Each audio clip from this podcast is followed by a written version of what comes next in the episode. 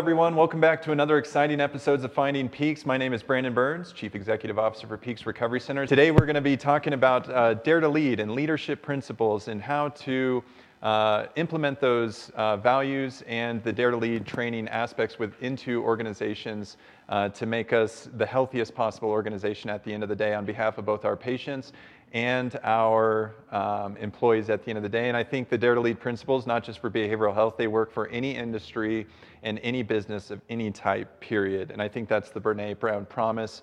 Uh, so without further ado, I'd love to invite in our special guest, Maeve O'Neill, and we'll get right into it.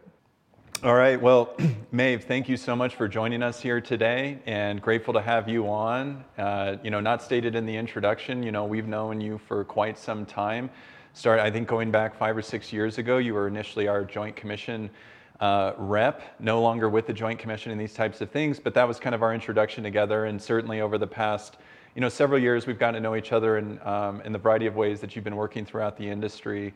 Uh, and so, uh, yeah, just grateful to continue to be in relationship with you. Uh, I think you've provided a lot of strength for our programming, a lot of insights and confidence at times when, you know, whether it's a panic text message or a phone call, you know, to you, you know, reminding us that we're doing a good job and that, hey, these things happen. And um, so grateful to finally, or not just finally, but to arrive at a moment where we can have a general discussion about, you know, dare to lead and what this means within a, an approach to leadership and what it means for work environments and how we might be able to just support other companies out there who maybe struggle within, you know, uh, employee retention and, you know, uh, AMAs and all of these things that can follow when we aren't uh, sort of rumbling in the vulnerability sense of things. So, but before we dive in, I just wanted to, you know, check in with you and see if there's anything else you want to color, color in about your, you know, your, your 30 years of extraordinary experience in this industry, and we'll, we'll just, we'll go from there. Well, thank you. Thanks for having me. I'm thrilled to be in this space with you and Jason today. I wish I was there on that couch. I would give you guys a hug. So virtually, but so glad to be here. I've been watching these episodes and enjoying them. So so excited to join you. Um, I totally agree with you. I think it's I've been in this field my whole adult career, in 35 years. And it's hard to find folks like you guys who are uh, really doing a mission, doing the hard work every day, and yet still identify the need to keep improving. You know, a lot of us think we've got it and we're good and we don't want any help or guidance. And right. then there's ones who really don't know what they're doing, I guess, and maybe don't realize they don't know what they're doing. Um, so I love the ones that kind of say, you know, we want to do better, we want to improve, and we need help to do that. And obviously, there's a lot of uh, performance improvement or quality stuff that we can do out there. Uh, you mentioned Dare to Lead. When I was trained in Brene Brown's work, it's probably been, gosh, 2000 uh, 17, no, 15, I guess. Um, a lot of years ago, it changed my every way how I view myself, my world as a parent, certainly the work that I do. So to me, it's I love bringing it to folks like you who who see the value in it and then use it to make it better for yourselves, for your staff, which then ultimately I think makes it better for your patients.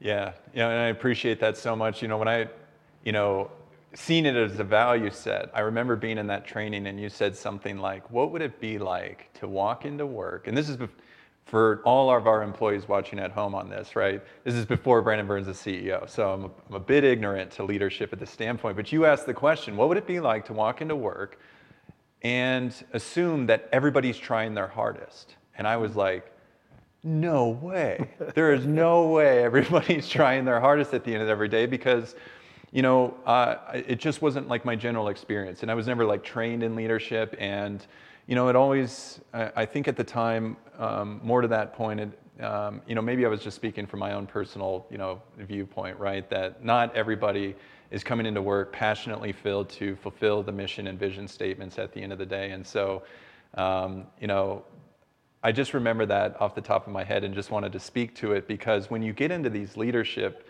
uh, trainings, and especially something like Dare to Lead, where we're talking about, you know, things that feel, I don't know, hooey, like a vulnerability type thing, you know, to people not in, you know, invested in Brene Brown's research and these types of things, it can be hard to arrive at like, is this really going to work? Is this what's going to lead to the cultural value set that keeps our employees intact, keeps them thriving, keeps us moving forward as a company?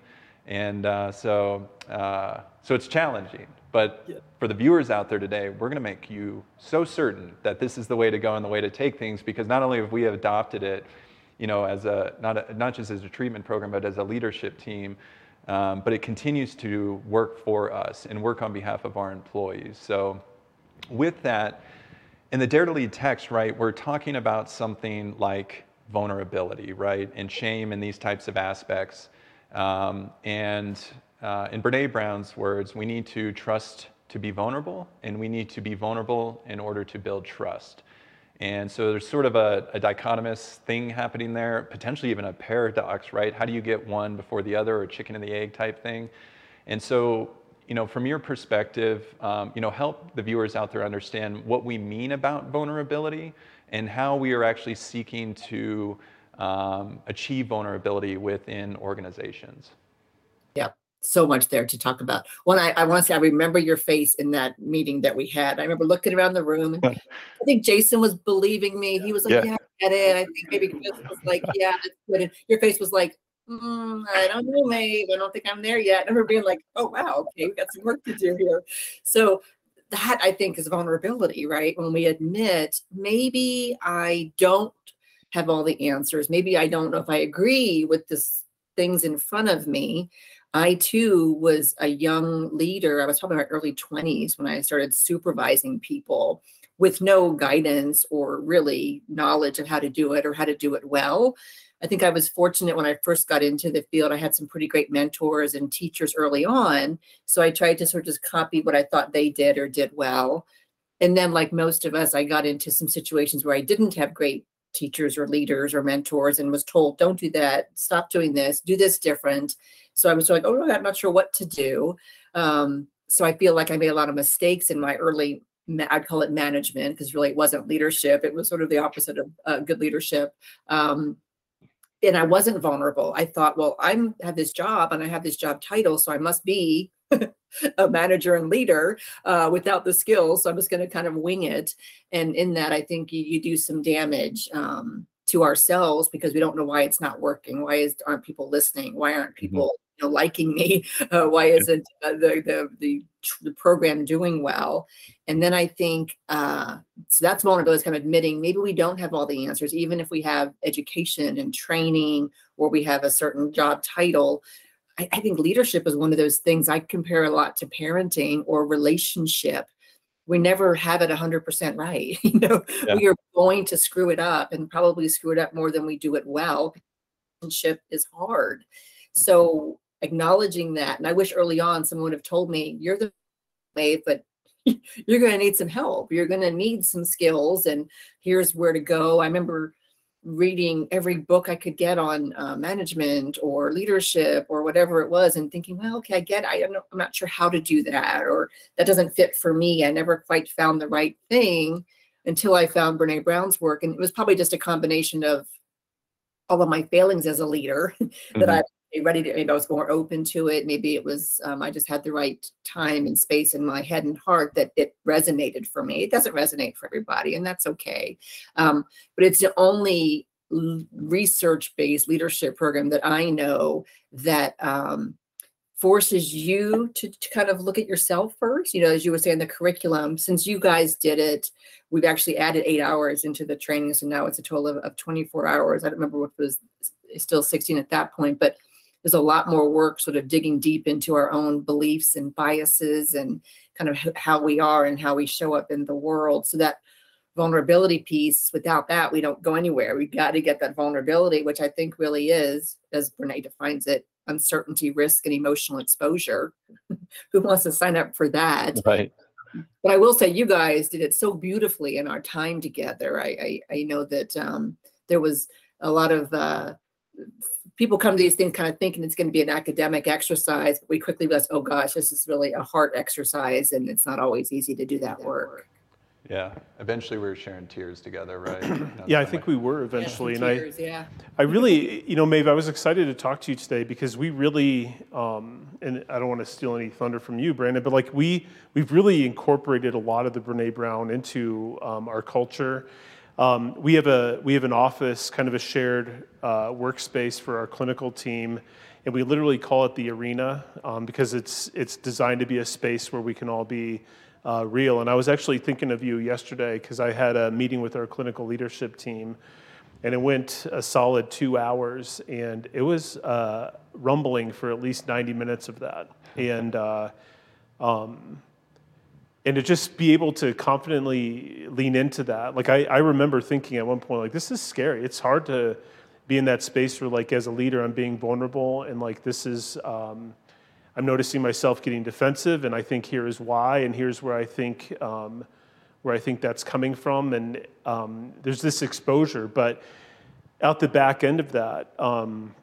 I think the reward gets to be like a team that's connected and that fractures have been addressed. Um, and safety's kind of restored to it. Maybe not restored, but just enhanced maybe uh, to a team. And um, that that stems specifically from uh, the Dare to Lead training that you provided us. Uh, I love that. I love I love how different people bring the concepts to life, and that's a great. Um, idea to say, okay, this is our arena space. This is where we do the rumbling. We're not going to do it in, in, the hallways or in everyone's office or only in Jason's office. We're going to do it in this space where maybe we have certain lighting or certain seating or maybe there's you know that my heart room concept where it's a safe place to actually be um, and we walk in the room and all of a sudden maybe we're our heads and hearts are more available there than they are where a client might walk by or where we eat lunch whatever it is. I love the idea that this is the space where we do this in and um, it's sort of like that idea of creating that that container of safety that when we enter this space it is going to take time and it is going to be hard and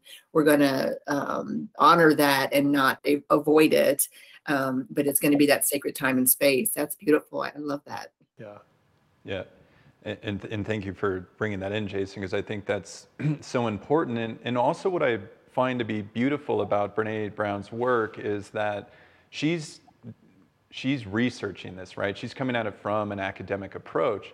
And when I got my CEO hat on, you know, three, three years ago now, uh, in this regard, I, I started reading all these leadership books.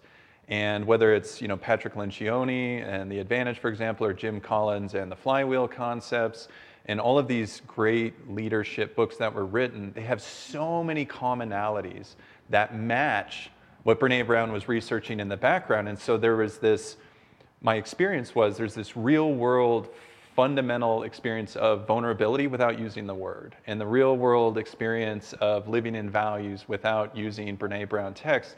And so it was really cool to see somebody come out with that research approach to match all of the anecdotal evidence of what is leadership versus, as you said, something like management.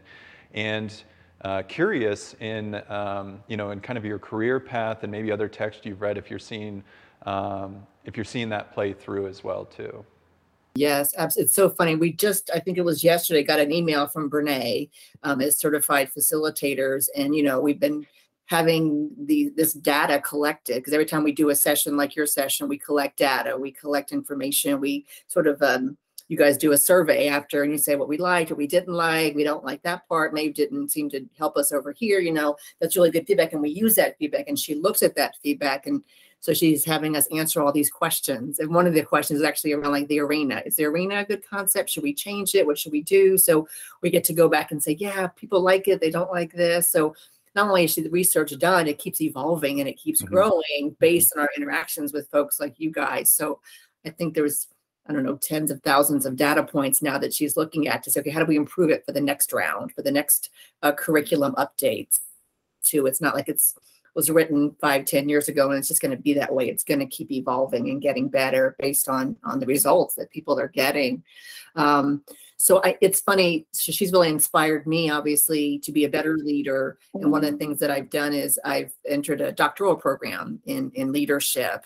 Nice. So I started it last in the fall in September and the first leadership book in, that was in of our textbook mentioned Brene, and I was so excited. Like, okay, good. So we're not a completely different planet over here. Um, so I was excited about that, and it is so much of her work just takes all those previous research, um, sort of, I guess, projects, beliefs, and I think just brought it to a place where the language is a little more understandable. I feel like her gift is really that language and simplifying things that normal people like us, it's not have to be someone academic setting or right. um, you know a phd in, in organization management it really is for everyone just to kind of take a look at ourselves and and i think she layers it with a bit of just a little more humanity side of it that this is hard and and it mm-hmm. is going difficult and it's not for everyone you know not everyone really should be a leader or maybe we should be but then we should take a step away if something's going on in our lives and that's okay too so i think it's that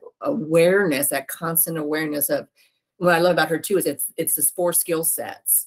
So you're really clear day in day out. Am I doing all four? I'm doing these pretty good, but this one I'm kind of struggling with, or I got these two rocking, but these two I need help with. You know, whereas everything else that I've read in leadership and all my textbooks so far, it just feels like a lot. It's it, do all these things all the time, or it's just one thing, like just do this, just execute, or just communicate, or trust people but really it's to me it's this daily like how inventory almost of did i do these things? And if not here's where i can get better at them. So to me i guess for me it makes it simple. I'm a very visual person mm-hmm. so it works for me in that regard.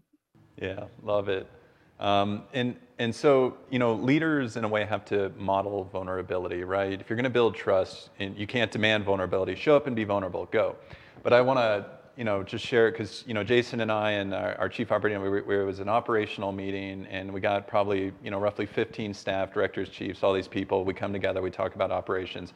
I'm rarely in that meeting, but for whatever reason, uh, hmm. you know, the good Lord invited me in in mysterious ways. Now I'm a part of this moment of vulnerability, but we had one of our, a, a couple staff members, and for the viewers out there, this is vulnerability. And I can imagine in some work environments, it's like, how dare you get out of this office right now for stating that so openly. But these two particular staff members are really important uh, staff members for our organization in all of the work they do. And they had highlighted in that meeting, they said, look, we're right now in this moment, we're losing our passion. We don't know if we can move forward at this pace in the way that we've been able to. And in that moment, right, uh, you know, we have developed a company culture that allows for that vulnerability to come forward and to state it.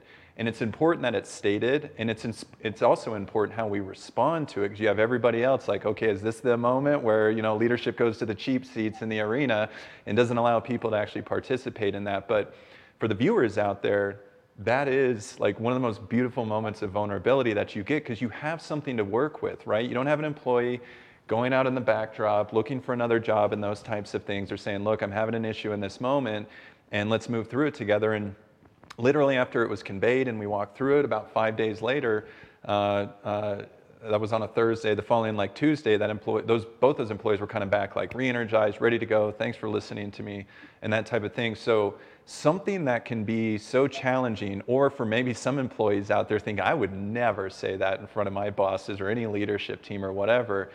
Um, I just want to, you know, kind of highlight that as the moment of, you know, vulnerability, and then, you know, hear from you in this regard, Maeve, kind of what what you're hearing from that moment. Is it a misstep in vulnerability? Were we being too vulnerable with each other? Or is that about right size and what you want within a, an organization that's operating within these Dare to Lead principles? Mm, such a well, I think that example is a perfect example of why most people don't do this and don't want to do it. Because when we are vulnerable and we allow others to be vulnerable, it is uncomfortable, right? We're we're not always going to hear, "Oh, we like you and we love working here and everything's great." And you know, people are going to come to you and tell you uh, that I don't like that, Maeve. I'm not going to do that, or I won't do that, or here's what the problem is, or um, I'm struggling with so and so and can, you know, I need help with this, or if you don't do this, I'm going to leave. You know, those things are going to happen.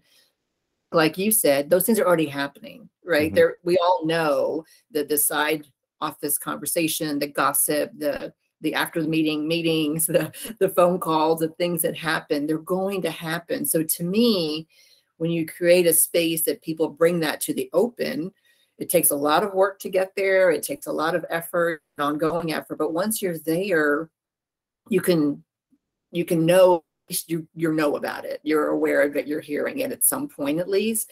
If it's if it, and I think some people just want, don't want to hear it, right? They'd rather not hear that people have issues or concerns. Um, I've certainly worked with people who said, "Well, we give them a paycheck. What more do they want? You know, we don't really need to listen to them. Um, they do the work that we tell them to do, and that's all we really wanted them to do we don't want to be challenged or questioned or or certainly um, asked to be more than. You know, there's a yeah. most leaders do not want to be vulnerable and, and they're terrified of it, I think. So, and that's what Brene found in, in the research was that, um, you know, we armor up as leaders because we don't want to be vulnerable. It's um, we're going to find fault somewhere else, or we're going to blame another area, or it's too scary to be vulnerable, so we're just not going to do it. We're just going to refuse to. So I love that, and I think when you do that, it's like that. It's like the having a child coming to you and asking for that, that safety am i going to be safe here asking this question or this behavior you know um,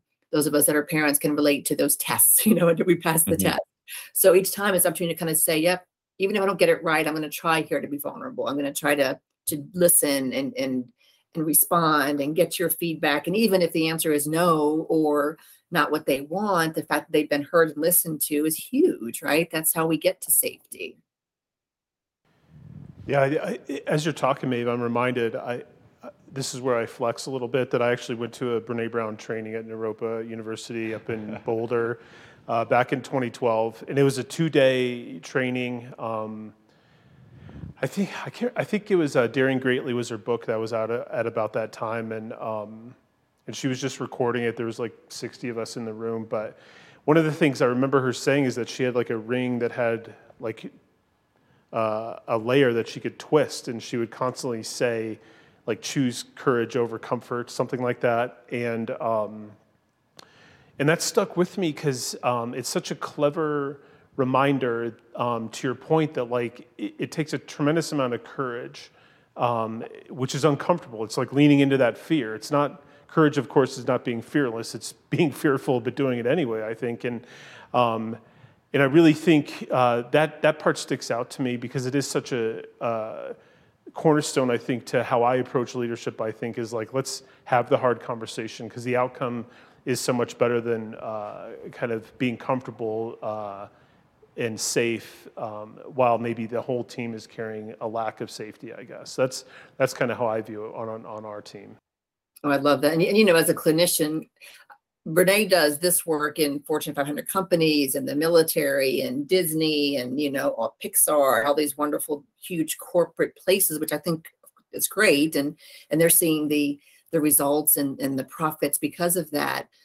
But in behavioral health, I don't see how we cannot do this when right. when, when our patients come to us, they're they have to be vulnerable, right? They don't get to complete treatment or or successfully stay sober regain recovery if they don't vulnerability place and i think it's almost odd to to think we can get them there if we've not gotten there before and i I, I would almost venture to take the risk to say the problem in our outcomes in our field is because most of us are not there. Most behavioral health organizations are not vulnerable uh, with their staff, with their patients. Absolutely. We do great clinical work sometimes, we do amazing transformations. Uh, as a behavioral health organization, I think it's it's we have to find something and not if not everyone wants dare to lead find something that we know we are giving to our staff that core skill set that then makes them able to do it with their patients not just out of good clinical skills or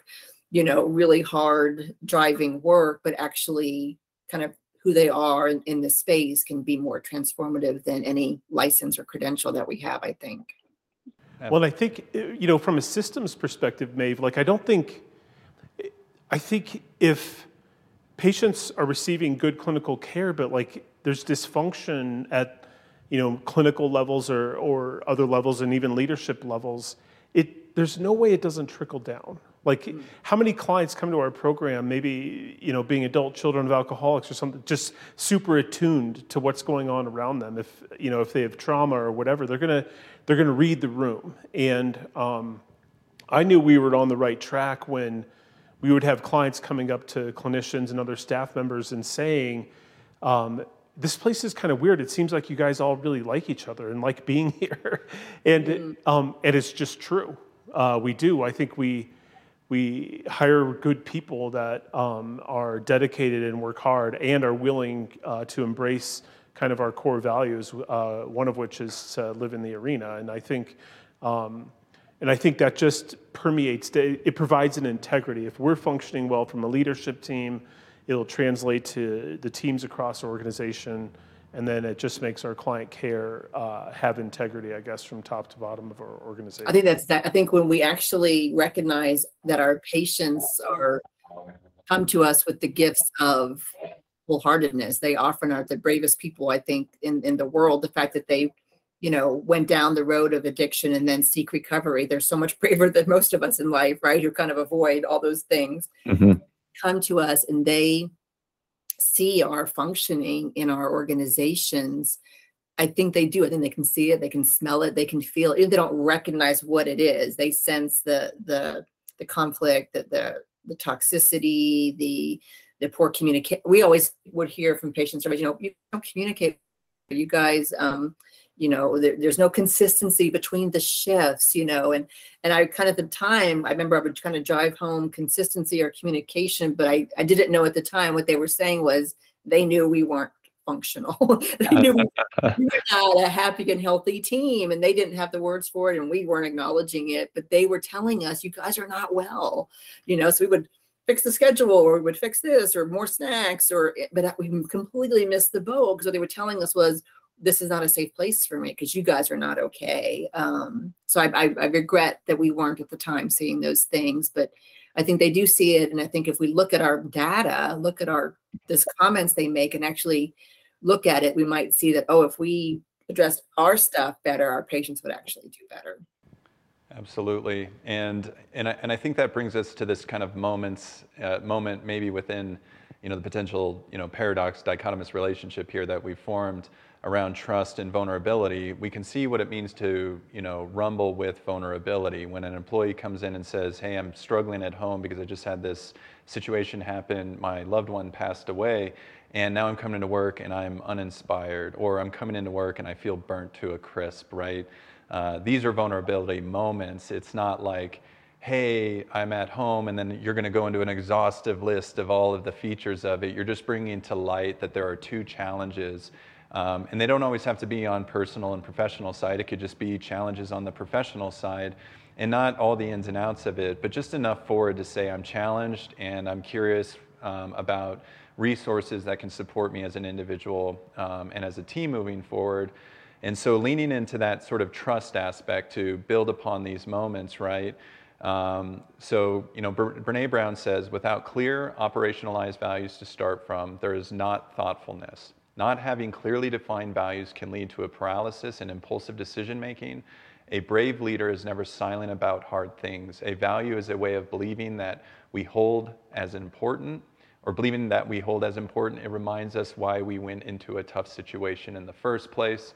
And my experience of values, because it's so easy to highlight values and say, oh, yeah, we're going to live in the arena because we did the Brene Brown training thing. Go, slap it on the wall and then to literally not do it and just point at, to it as a nicety and be like, well, you're not living in the arena, right?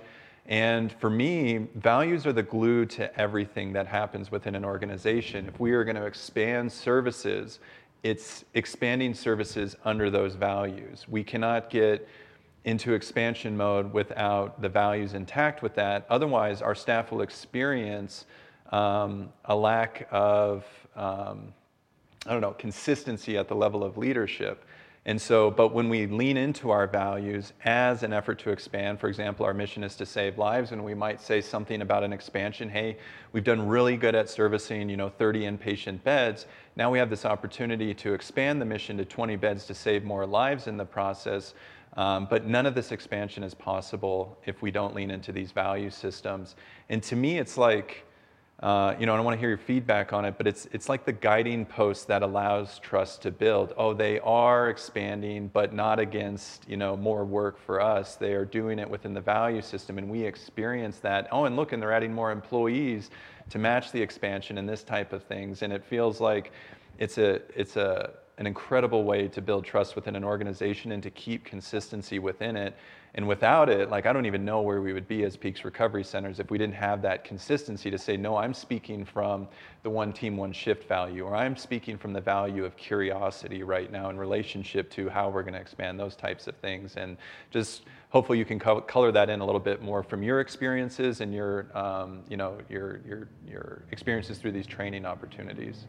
Yeah, I think that's so important. As Brene says in, in the training, no, no cat posters, right? Values can't just look good on a slogan or we borrowed them from all the other handbooks that we've had. The values really have to be something that we're willing to live and breathe every day, right? Um, if we have a, a value for, um, I don't know, um, caring and then we treat people in an uncaring way. We yell at someone or we you know get angry at someone or don't respond to someone's email. That's not caring. Well then maybe that shouldn't be our value right? It's really got to be we're willing to do this day in and day out.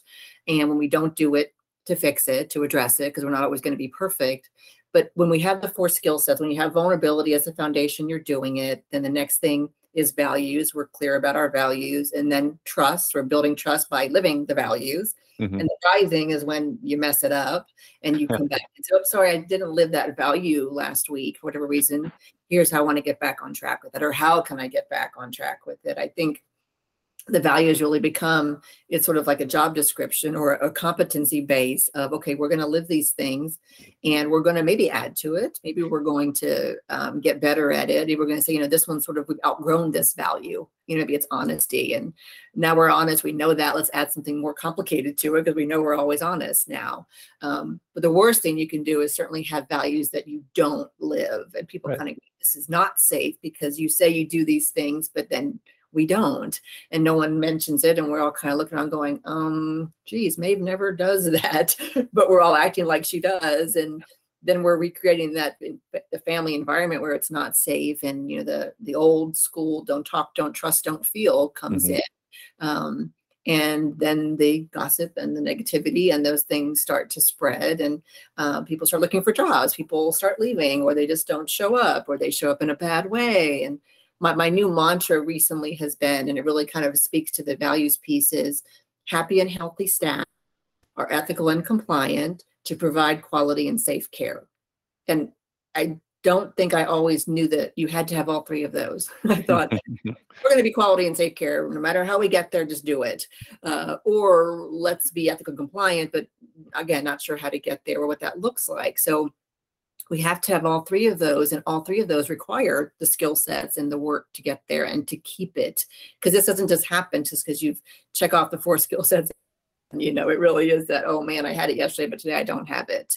Um, and that's where the vulnerability comes in of i need help today. I, I, I can't go to this meeting or i can't cover this or um, if i mess this up how do i go back and say i'm sorry?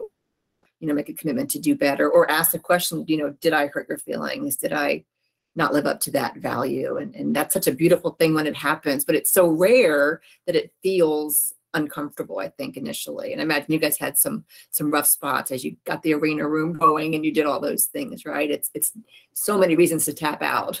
So yeah. I'm always glad when people don't.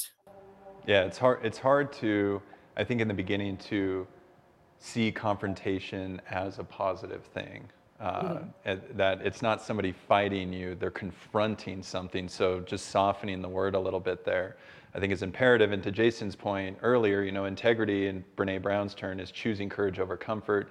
It's choosing what is right over what is fun, fast, or easy, and choosing to practice our values rather than simply professing them is what these value structures are. And when we stop professing them and we start living them, it's, it's how we nurture trust within organizations and build that out as a foundation.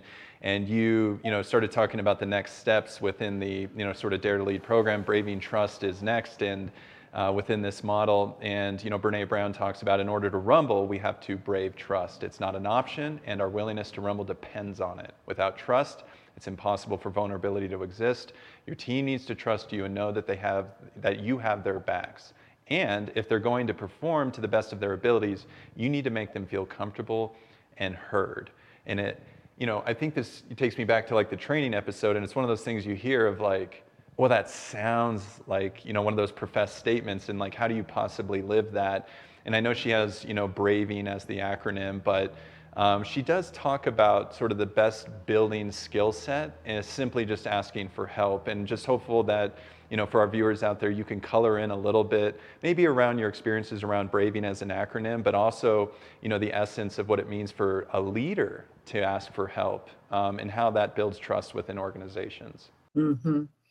Yeah, I love that. And that's where that vulnerability is the foundation because I have to be willing to know how do I when I'm doing my best as a leader and I'm building trust, what does that look like? Maybe I'm listening, maybe I'm asking good questions, maybe I'm um, getting to know my people, maybe I'm taking the time to to hit the floor and go around and uh, you know observe people. I'm not just you know assuming I'm doing my work from a distance. So I'm I'm I'm connecting in all those areas. And um, once you've done that, then you can say to your team, here's what I do well. I think I do this well. I'm, I'm, I'm going to always hopefully listen to you. I'm going to take time for you when you're in my office. I'm not going to be on my phone. I'm going to pay attention to you. And if I don't do that, let me know, right? If I'm not doing that well. Um, and then when you build that and you allow them to also say, well, here's what I'm good at, here's where I could use some help, or let me know when I'm not doing that. I've had many examples of, of people I've had the privilege to work with who were so brave to say, you know, maybe I'm not good at uh, confrontation, or I'm not good at communication, or um, don't like uh, disagreement. How can I get better at that? Or maybe they they get into a disagreement with someone and they say, I don't know what I did wrong. What did I what did I do? What how better. And I just love those brave people that will come forward and say, I'm struggling here. So mm-hmm. We can model that.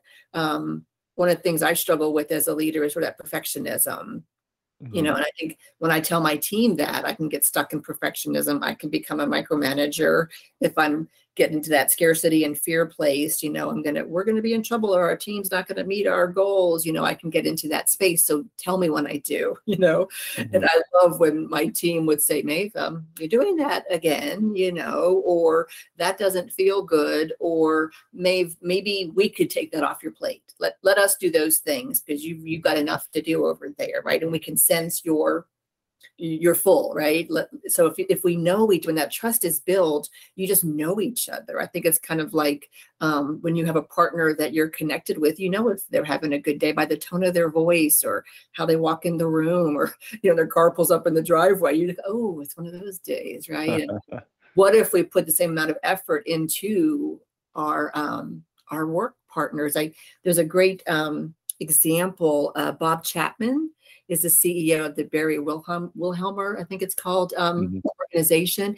And he tells his story about how he used to see his staff as, you know, sort of parts of the the, the factory. You know, they were just things that did a job until he went to a wedding of a family member and he it hit him like, oh my gosh, this is my friend or my niece or whatever getting married. He goes, but but that's every one of my staff members. They're mm-hmm. each someone's daughter, niece, wife, sister. He said, I've not been treating them that way. I've not loved them that way, right?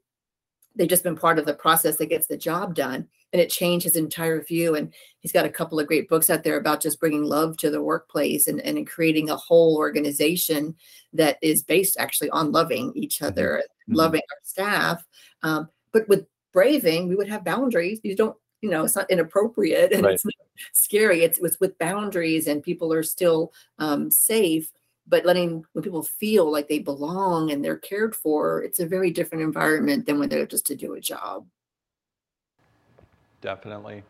Yeah and i think to tie up that braving trust right daring leaders work to make sure people can be themselves and feel a sense of belonging. If i feel like i'm a part of something you know greater than myself or something that's nurturing on behalf of me uh, at the end of the day, I'm far more likely to show up in the best version of myself and in honesty. And I think ultimately as well too in these kind of the truth building mechanisms, what I, you know, what I would love for the viewers to hear out there and our collective experiences, uh, not just in your work environments, maybe, but certainly ours here at Peaks, um, that when that belongingness is created, um, you we move away from the water cooler discussions. We move away from those sideways discussions, and those can fester either way that information is going to come across your desk, right? It's going to come across, hey, I overheard somebody talking about this at the water cooler, or they're going to come right in your office and tell you. And for me as a leader, and I know it's probably Jason as well, and your experience as well, Maeve, I would rather just have them come in and talk to us and be forward with us and frank uh, of their situation. Yeah, absolutely. But again, that's scary and it's hard. And then what do you do with it? Then you have to do something with it's not like you can say, well, thanks very much. And, and right. That yeah. might make it worse. So it does create then some work you have to do.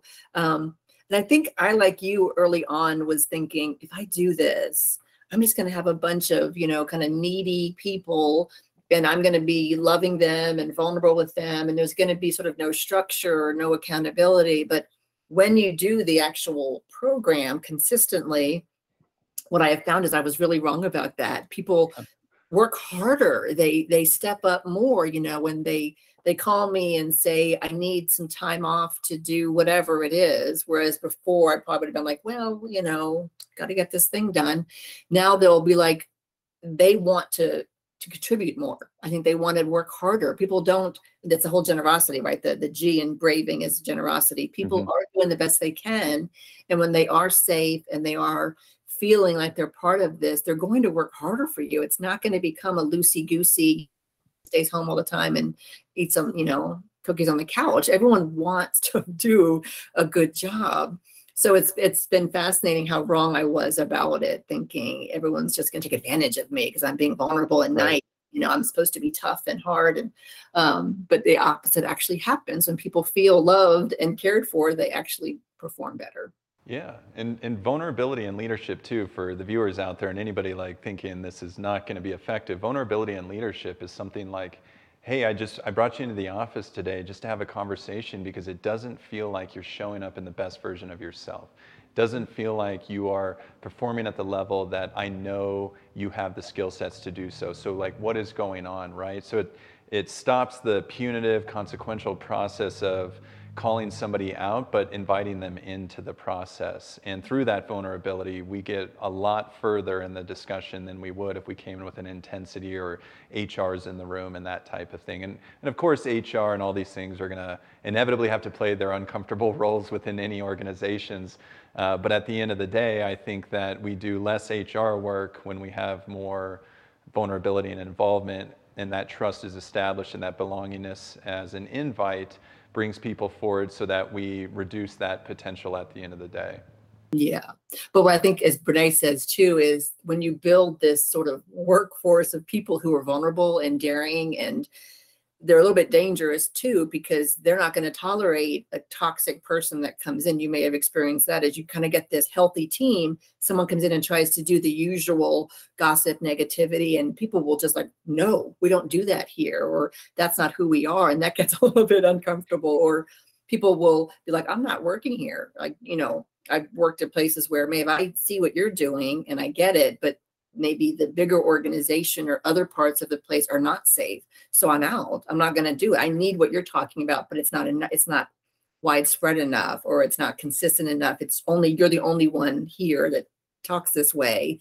If it's not everyone, it does make it difficult. So people will choose to leave because they know that's what they need and, and deserve as well. And another great example out in the in the business world is Claude Silver. She's one of my my idols. She's the chief heart officer at VaynerMedia, um, and she's a traditional HR person, but really her job is just to take care of people. And I had a discussion with her once, like, well, how do you handle when people, you know, it's not a fit or they don't do well? And she so we just had that conversation, like you just said, we talk about are you okay? And if not i help them find another job. I help them find where they're going to be themselves and be special you know? You don't just send them out the door and say goodbye. You take care of people even when they're leaving you know? There's yep. ways to do this work that still honors the humanity in all of us and i think we've we've lost sight of that a bit.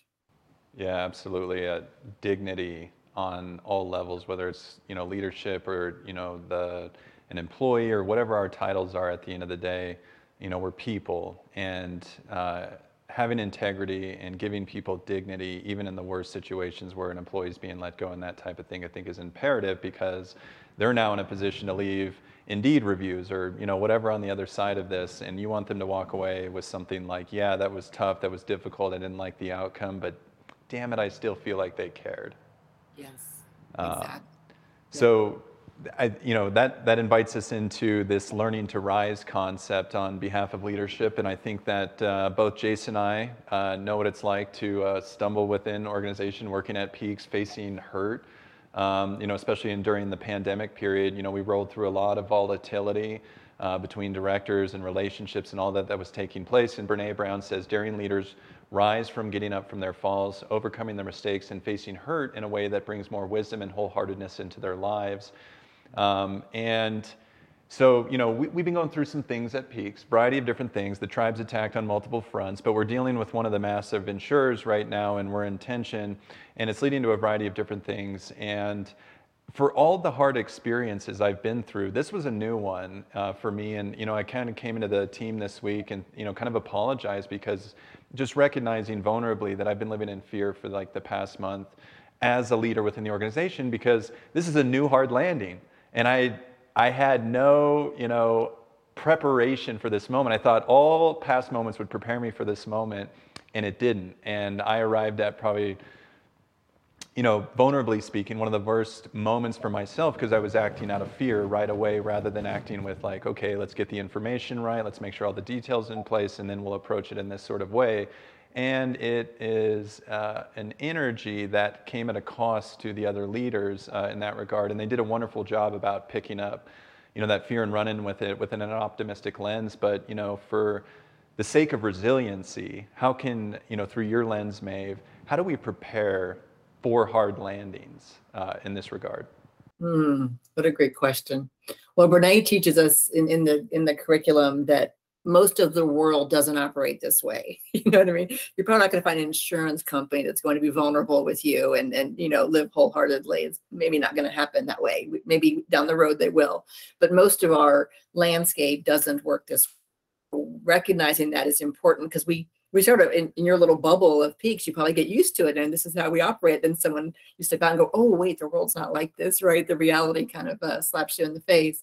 So I think it's a matter of this is where I like to piece of the resilience of the the mind and body and spirit that do we have practices it might be different for each person. For me it's yoga and meditation and certain music that i love and my puppy and my kids regulating my heart when i hug them you know like whatever practices we have to to be prepared when we walk into those arenas that are not safe that are not uh, you know kind of on the same page that we practice those things whether it's um, nature or, or working out or whatever it is that you do building up recognize i'm going to need this. I got to fill up like my backpack of these things um, and then recognize okay I'm, I'm in a regulated space and i can and then if your team is comfortable, it sounds like what they were with you, which is say, hey, you don't seem like you're yourself, or you're, mm-hmm. you know, you've done those things. Maybe you haven't hiked in a while, you've not worked out, you've not done, done the things that we know kind of fill you up. Um, then that's a great place. So, yep, I need to take some time, and that's a good way to model the whole thing. Is oh, I need to I need to take the afternoon off, or someone else needs to cover for me. But I think that until we get to a place where this movement has sort of spread a little wider, um, scarcity is going to come in, fear is going to come in, and we have to prep for it. Um, you know, my son is a is a football player, and he's such a great example to me of a lot of times in this work, we just sort of do it. We just show up and we do the work. Where I see him and his football team, like they practice and they watch film and they do these drills, and it's like such an intense thing. And they prepare more for a football game than I work that I do in saving people's lives. It's fast. We just don't do enough prep work and practice and problem solving and then debriefing it. Okay, how did we do? Okay, we did mm-hmm. good. We did right. all right. Oh, Maeve, you missed that. You missed that thing, or you said the wrong thing on that call, or let's kind of break it down. And what that builds is this uh, ability, I think, to be resilient and to know we're going to come back from it. We're going to be okay, and we're going to do it together as a team. I, I just love that because I was not a sports person, so I, I love that that's some, an example for me. Yeah, absolutely. And I think that, you know, Brene, to color in a little bit more about the Brene and Brown side of it as well, too, that, you know, leaders must pay attention to the stories we tell ourselves. And when we don't own our stories of failure, setbacks, and hurt, you know, they own us at the end of the day. And I think that's a significant contribution to how to prepare for hard landings that hard landings are going to be failures at times. They are going to be shortcomings. They are going to be hindsight moments of like, dang it, I see a year ago where I could have fixed this and now it's on my plate and God, I messed up and am I a good leader anymore and those types of things. And um, I, I, think for the viewers out there, if anything, I want them to hear that uh, leadership is given so much more back than just having to manage a situation. It allows for leaders to have grace for the decisions they make and the opportunities in front of them and to really know that it's okay at times to miss the mark and to not be perfect from concepts of perfectionism and those types of things. Oh, yeah. And I think it's those failure moments. I mean, as a clinician knows it's it's those failure stories that are actually some of our best stories right if, if we don't fail we never we don't get better um, and i think as as a as a treatment world we've gotten better at reframing failure or, or recurrence of substance use as not a failure but as a okay let's let's regroup let's see what you learn what did you what would you do different it actually makes us stronger when we fail especially when we fail with the rising piece that we come back and we say, you know, we reckon with it. What did I do? What do I think? What did I feel? What did I did I forget to do my yoga or meditation? Did I forget to um, kind of own this piece? Um, so I think it's really cool when we can recognize the failure, and, and you've probably all had those leaders who you know are going to you know, maybe chastise you or you're going to be in trouble or reprimand you, or the ones that are going to put their arms around you and say, hey, you did one, you did your best, or at least you you tried, and we know you're going to get better next time. Like it's okay, right? I think it's with the whole parenting thing as well. It, our kids have to know that it's okay to fall. No one is perfect. Um, and and this work we do is certainly not perfect so th- i think it's almost like you look forward to a failure because it gets us better it gets us mm-hmm improve. Uh, we don't always improve just when we're, you know, rocking and rolling and doing good with successes. Yeah, and I also think it's a great opportunity to highlight for you know employees as well too, where it's appropriate that like I make mistakes too. These thing events like this burn me to a crisp. Things like this have me losing passion at times. Um, and also, you know, anchoring into that concept of resiliency allows us to uh, move forward and learn from it and talk about it. But you know, in kind of moving through this, you know, that aspect of finding the truth, right? And I'm grateful that I could bring up this, you know, insurance thing because, you know, uh, to me at peak sometimes as the CEO, I feel like, hey, we got to box Brandon out because sometimes he's going to deliver something that's too intense, and rightfully so. Sometimes I'll be on a tangent and it can start with like, hey, I just want to talk about how the day is going. All of a sudden, I'm talking about insurance problems, right? And that's not always healthy for an organization, but you know, Brene Brown in this context has this beautiful notion that clear is kind and unclear is unkind. And she says, you know, clear is kind, difficult or awkward conversations are less difficult if you approach them with empathy and kindness. Be clear on what outcomes you expect and what delivery looks like. When you lead people, you owe them the truth. And uh, so in talking about that insurance stuff, and I'm keeping it broad, you know, strokes here because um, we're delivering information into the organization as is needed at this time, but it feels like, no, this is it. We've built the arena, we've built the tribal culture, we've built the value systems. I should just be able to vomit, in a sense, like what is going on in transparency. But there is also a delicacy to it as well, too. And something that I'm always finding to be challenged because I, I take some of our employees to be friends, not necessarily outside of work, but in relationship. But what I found at the end of the day is just because it's perceived that way doesn't mean it's actually true or that they're going to be able to hear the things that are coming in. So how do we navigate, you know, as leaders, this clear is kind and unclear is unkind without breaking the whole systems we sought to set up in the first place? Oh, that's such a great question. Because it's it's funny, all of the concepts, vulnerability, you know, um, values, it can feel like it means like all or nothing. But I do believe that vulnerability doesn't mean I am always that way with everyone, you know, in all situations. It might mean I, I strive to be vulnerable, but certain people I might be less vulnerable with for their own good, for my own good, for whatever situation. And same thing with clarity. Clarity doesn't mean everyone gets to know everything all the time. Mm. Clarity means we consider the the need to know and who needs to know what and when knowing our job is to keep the safety and keep people feeling like they have a part in it but clarity might be hey we've got this insurance thing going on it's stressing me out a bit. So if you if you notice me not being, you know, my best, let me know and I'll let you guys know as we go. Or I'd love to tell you guys everything, but if you don't want to know, that's okay too. like let me know. You don't want me to talk about it anymore. You know, that's to me, that's the clarity is communicating, you know, the options. Or it might be the clarity is this is going on. It's a lot. You guys have enough going on. So I'm not going to burden you with it. But when and if it's time and you want to know, let I'm happy to do it, right? So the clarity is sort of just here's the state of affairs.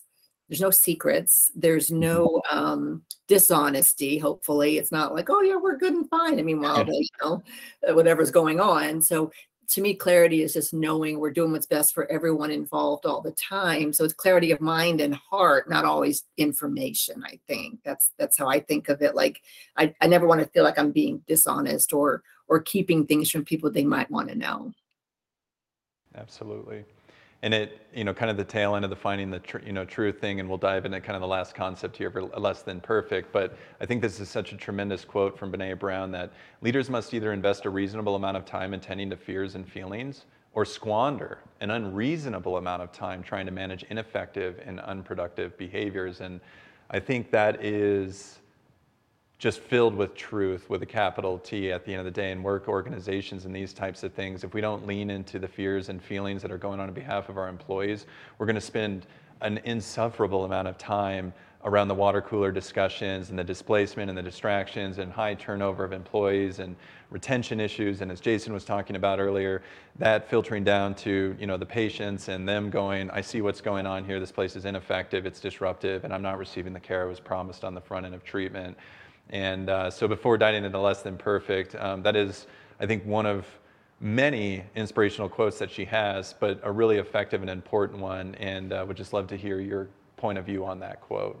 It's, it's so true. And I look back and think all the time I did waste time and energy and money wasted on either, you know, complaining about something or or deciding, you know, kind of who who's who was to blame or who the problem is or getting stuck in it's because really generally it's a shame resilience curriculum right? Shame mm-hmm. is the problem we're trying to fix with this because shame um, does a lot of harm and we don't talk about it enough we don't mention it. So shame drives a lot of bad leadership and a lot of bad behaviors just in life in general i think. So for me it means um, I'm going to invest the time ahead to get to know people, to understand them, to see where they're at in this skill set, build the skill set with them, manage all that uncomfortability and all that conversation.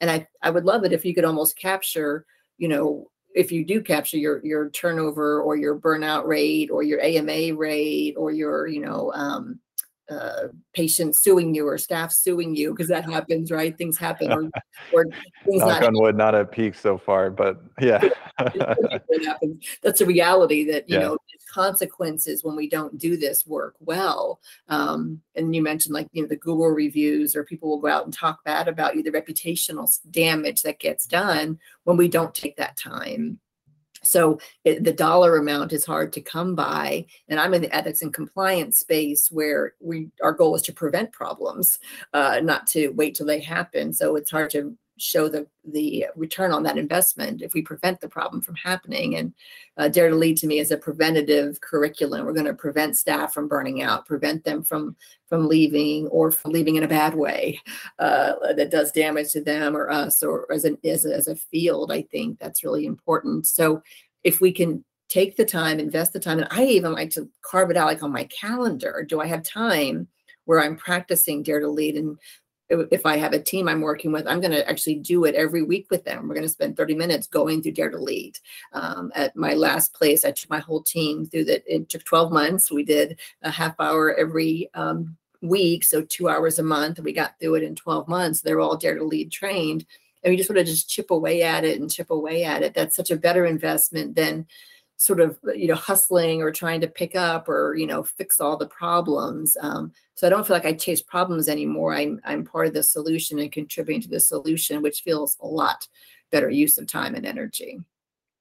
Well if, if i could add to that too i just this this point i think is so key and it can't be faked right? Like if you're going to tend to the fears and feelings uh, of anybody. It can't be half-hearted. It has to be, it has to have integrity to it, and it, it's a tricky thing. And um, nurturing and fostering our own value and in hearing what our what our staff and and eventually what our clients and what other uh, people want to say. Um, it's just important that the care is genuine and that we really are uh, wanting to lean in in that way. Um, you know, I think because uh, any any gap in that, I think, actually erodes uh, erodes trust. And again, this is clear as kind, right? Mm-hmm. Like that's that's kind of the the entire topic under this finding the truth, which is such a, a key element that I genuinely want to be attending to your your concerns um, just out of my own integrity and out of my own care and concern for you. Yeah, I think yeah, you're absolutely right. And you can't you can't fake this stuff, which is why most people don't do it. it's, it's really hard to do it and do it intentionally or to do it consistently because it's it's a lot of work. It really is a lot of work. And you know, I came from a family with addiction and mental health issues, so I knew when I had a family and kids, I wanted to do it differently and better.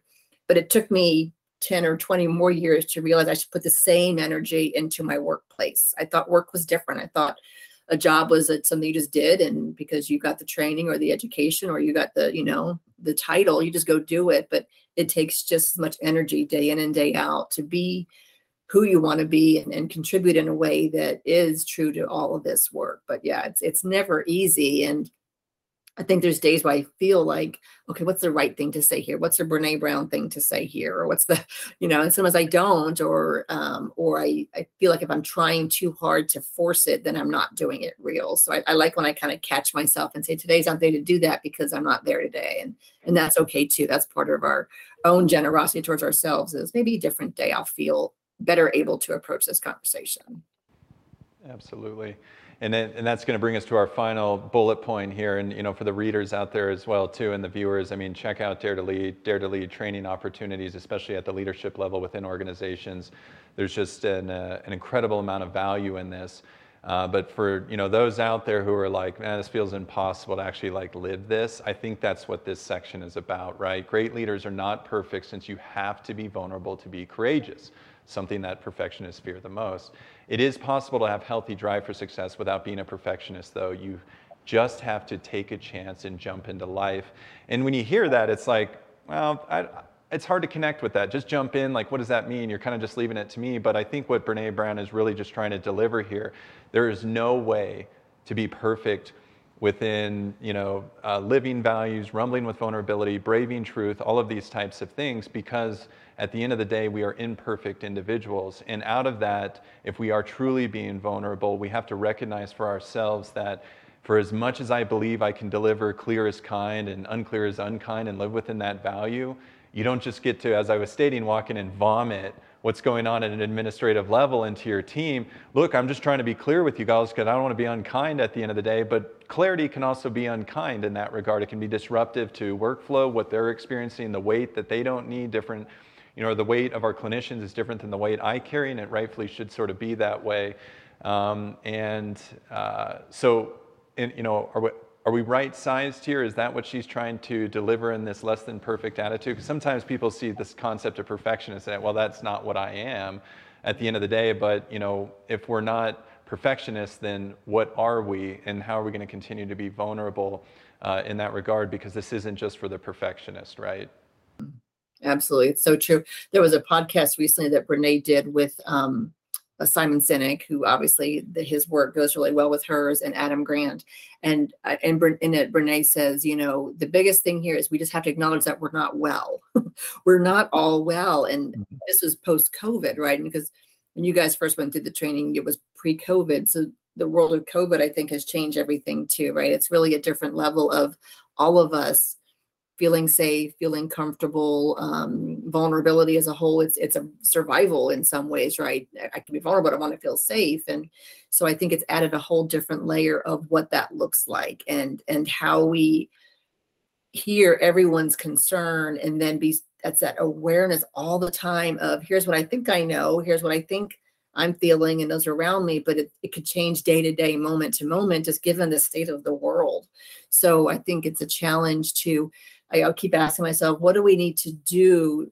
What do we need to build into the daily workflow of our organizations to do this work consistently? It can't just be a half hour every week. It's got to be, I open every meeting, I attend every session, I every conversation, I'm checking am i am i doing this am i present am i aware of this um, am i getting it kind of the best that i can or am i saying i'm not in place today and here's why or what. So um, to me i would love to see us you know as a big focus now on, on workplace and workforce well-being which is great. And I, I do think if we partner dare to lead leadership skill training with mindfulness and and ways to regulate ourselves, whether that's breathing exercises or it's, you know, relaxation pods that are coming on the market or, uh, you know, essential oils, whatever it is, along with leadership. And then I think the third piece is what I do, which is ethics and compliance. Do we have clear kind of a roadmap that that meets the payers and the regulators and all these things? You know, these aren't all separate tasks. If we can integrate this work into just our daily flow, I think that's the ideal we have to figure out how to get to. And it looks different for each organization or each leader, executive team. But I think if we spend the time to to name that, then we just it's gonna make it more possible to make it just part of our, our planning and our evaluation uh, every year. Do we meet our goals? And this is one of our goals is our well-being of our workforce. Absolutely.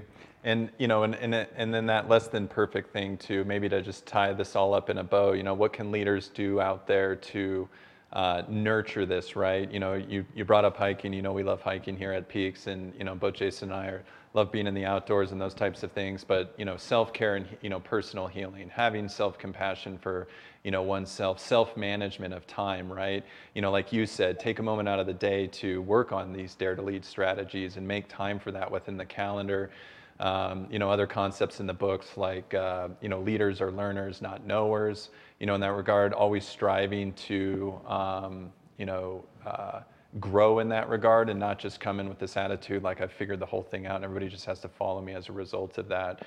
You know, so without waxing the whole list, you know, maybe bring us home in that regard of just some of these strategies that you've developed for yourself as a leader and then what you're seeing that's positively working on behalf of other, you know, uh, leadership teams within workforces uh, that people can take home to work on the fact that we're going to be, to be vulnerable is to be imperfect and to acknowledge that. And then through that, so we don't, live like I did for almost a month in this level of fear around, you know, this thing that we're going through with some of the insurance side of things. Um, you know, what can we do to get out of that rut, you know, more quickly um, and to build that foundation uh, for those hard landings? Mm-hmm. That's such a great question. I think the easy answer for me is just the awareness every day that this is hard work right? Being a leader is hard every single day. Being a parent, being a partner, life this is hard sometimes, mm-hmm. and and not to avoid that hardness. I think we kind of get through life sometimes and we sort of build our lives to avoid the hard pieces of it. If I look and act or dress or see a certain way that, you know, people won't know that I'm struggling. So I think if we can acknowledge the struggling is there and it's real and we should expect it, um, then we can build a workplace that that helps that that makes that better. But i do think it's going to take some restructuring of, of time and effort and resources you know to, to say we're going to have these self the, the, we're going to invest in leadership training. We're going to invest in these spaces the arena rooms where people can come and relax or whatever that might look like um, and making sure that we've got the compliance pieces you know in place and then once you have that then you have gratitude i think we have to practice gratitude that okay as hard as it is, today was a good day. I hmm. did most of my skills pretty good and, and everyone's okay. And people that I love and care for are okay. And to me, that daily gratitude practice keeps me like, you know, just comfortable that I didn't conquer the problems of the world today, but I showed up, I, I did my job. now in my doctoral program, I've got lots of extra work every day to be doing and reading and writing. And um, did I do enough of that today? Right. That time management piece of it. Um, and then I think it's a matter of asking for help. You know, who do I need to get help to or from? That connection piece, you know, part of this is built on courage, compassion, and connection from Brene's earlier work. And do we have the courage to do the work, even though it's hard? Do we have the compassion for ourselves and others? And then who are we connecting with? And and it's one thing to veg out in front of the TV or on social media, but really, where is that connection coming from? We can't lose sight of that. We've got to practice that, I think, every day if we're going to do it well.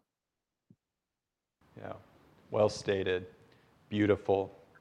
Um, and I, I think I want to, I'm going to tie it in my own bow here to state that, like, you know, Jason, I think this is your shared experience as well too. You know, we we did this training with you oh, almost four years ago now um, yeah, almost four years ago now. And it kind of takes four years to, to really put these things in place. It's an incremental process of success Uh, and as you grow and as you bring new people into the organization, new leaders into the organization, you're, you're trying to contain all these values and introductions right at the end of the day. We had to first start with vulnerability. It's kind of a step by step process. Then we were like, yeah, we actually got to insert some of these values. We got to have some glue to all of this to build that trust as a foundation. Okay, now that we got values, we can't stop talking about it. We have to continue forward in that braving aspect of things. Oh my God, terrible things are happening along the way, whether it's at the level of patient care, whether it's at the administrative level, family systems, you know, whatever's going on. Uh, be, working in behavioral health, you know, the health and human services aspect of thing, it is, it is, it is quite a challenge. And so these hard landings can almost happen at any given moment and almost in every single day.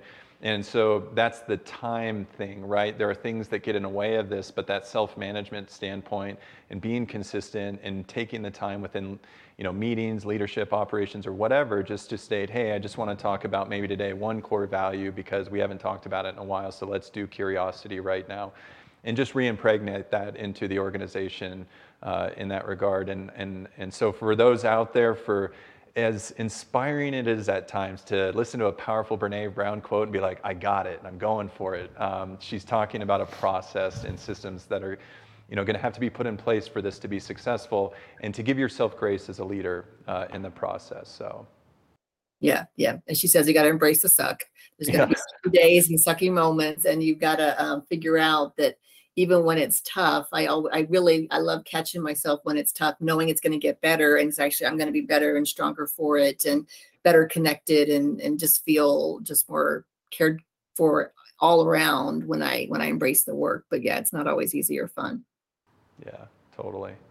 Well, Maeve, thank you so much for joining us today and walking through these Dare to Lead strategies and hopefully for the viewers out there. I mean, even, you know, it, we, we work in, and live in such a hierarchical society, right? Where it's like, oh, these leaders are talking about how to lead us moving forward and, you know, getting all these books and resources and doing those things. But there's nothing about what we're talking about here that can't be lived by every single person within any given organization at the end of the day.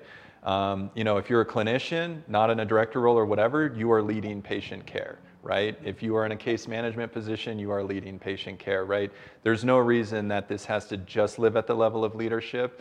And, uh, you know, I hope that, you know, more people pick up this book as well, too, because it's also a way to hold leaders accountable in the process of these live value systems. And so I think this is really fundamental to anybody in any workforce environment, and there's an incredible amount of takeaways that we can bring into our own personal lives as well too, uh, to um, better empower and impact our personal relationships. Yes, thank you guys for doing this work, and thanks for keeping it up. Yeah, absolutely. I, I, I really appreciate your guidance and mentorship too, Maeve, and um, I guess the bow I'd put on it is um, I would just say that uh, culture uh, within an organization uh, is not a coincidence. Like it takes intentionality and work and vulnerability and openness and honesty and uh, being a mess, messy, uh, but committed and, uh, and diligent leadership leaders. And uh, yeah, so that I appreciate you, your guidance on that process and journey. Thank you guys very much. Yeah. I love you both. Have a wonderful. Good to see you as always work work day and work month and keep it up. Please let me know how it goes. Yeah. Yeah, looking forward to it and continued success in both your personal life and professional life. And uh, we'll, we'll catch you on, on, on the next go around, whether it's at a conference or you know another episode like this. But always always appreciative of your time and good to see you, Maeve. Sounds good. Thanks. Bye. All right, everybody. And that's a wrap. Again, Brandon Burns, Chief Executive Officer of Peaks Recovery Center. So grateful for Maeve and her time today. And of course, my co host. Jason Friesma, All Things Clinical, doing a wonderful job in supporting me today. Uh, don't forget to find us on the TikToks, the Facebooks, the social medias of all sorts. We got clips, views, education, all of the beautiful things that uh, you can check out on behalf of our industry. Uh, and uh, at the end of the day, I think uh, I've missed it several times, but for those out there, I've got it right sized in my head. Questions at findingpeaks.com. That's where you know we get to hear your thoughts, ideas, insights into this, and these are where these episodes come from at the end of the day. So um, so grateful for you guys chiming in and letting us know how to, you know, bring these episodes forward. And until next time, so grateful to be here, and we'll see you soon.